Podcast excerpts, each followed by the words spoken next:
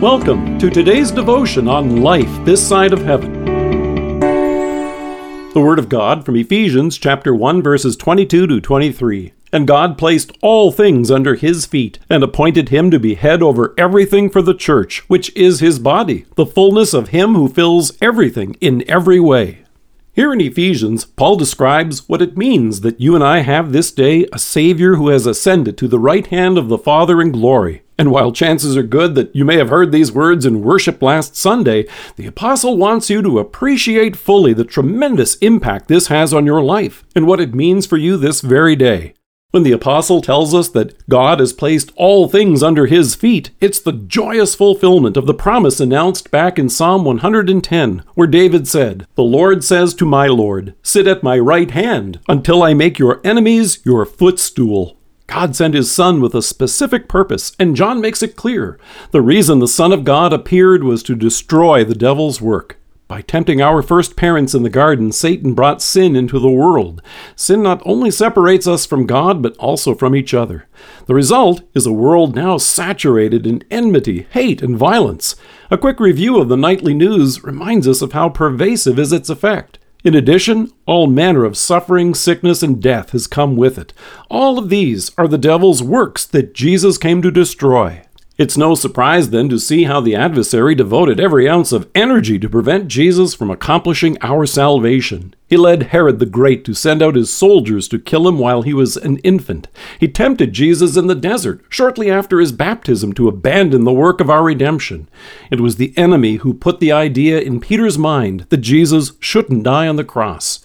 As the apostle exclaimed, Never, Lord, this shall never happen to you. We hear how our Savior turned to Peter and said, Get behind me, Satan. You are a stumbling block to me.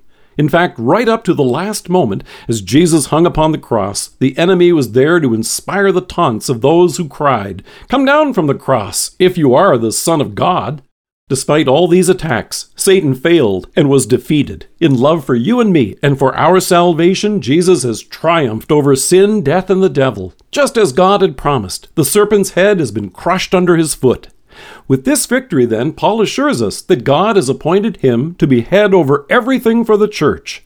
The apostle describes our Savior's rule, noting that God the Father raised him from the dead and seated him at his right hand in the heavenly realms, far above all rule and authority, power and dominion, and every title that can be given, not only in the present age, but also in the one to come.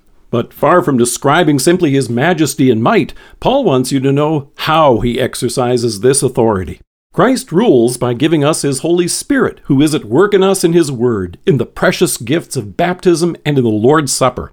By these means, Jesus protects, guards, and defends you and me against every last gasp of the adversary. When our conscience accuses us, the Holy Spirit points us to our Savior, whose sacrifice on the cross has canceled our debt and fully paid for all our sins.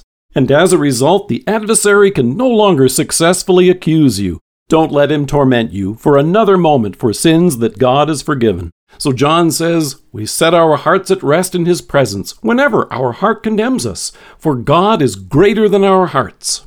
And even when you and I face stresses and struggles living on this side of heaven, Paul assures us in Romans that in all things God works for the good of those who love him, who have been called according to his purpose.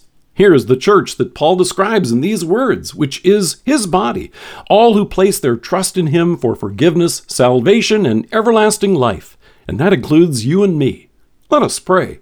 Thank you, dear Father, that you have done all of this in divine goodness and mercy without any merit or worthiness in me. What a joy it is to thank and praise, serve and obey you. Amen.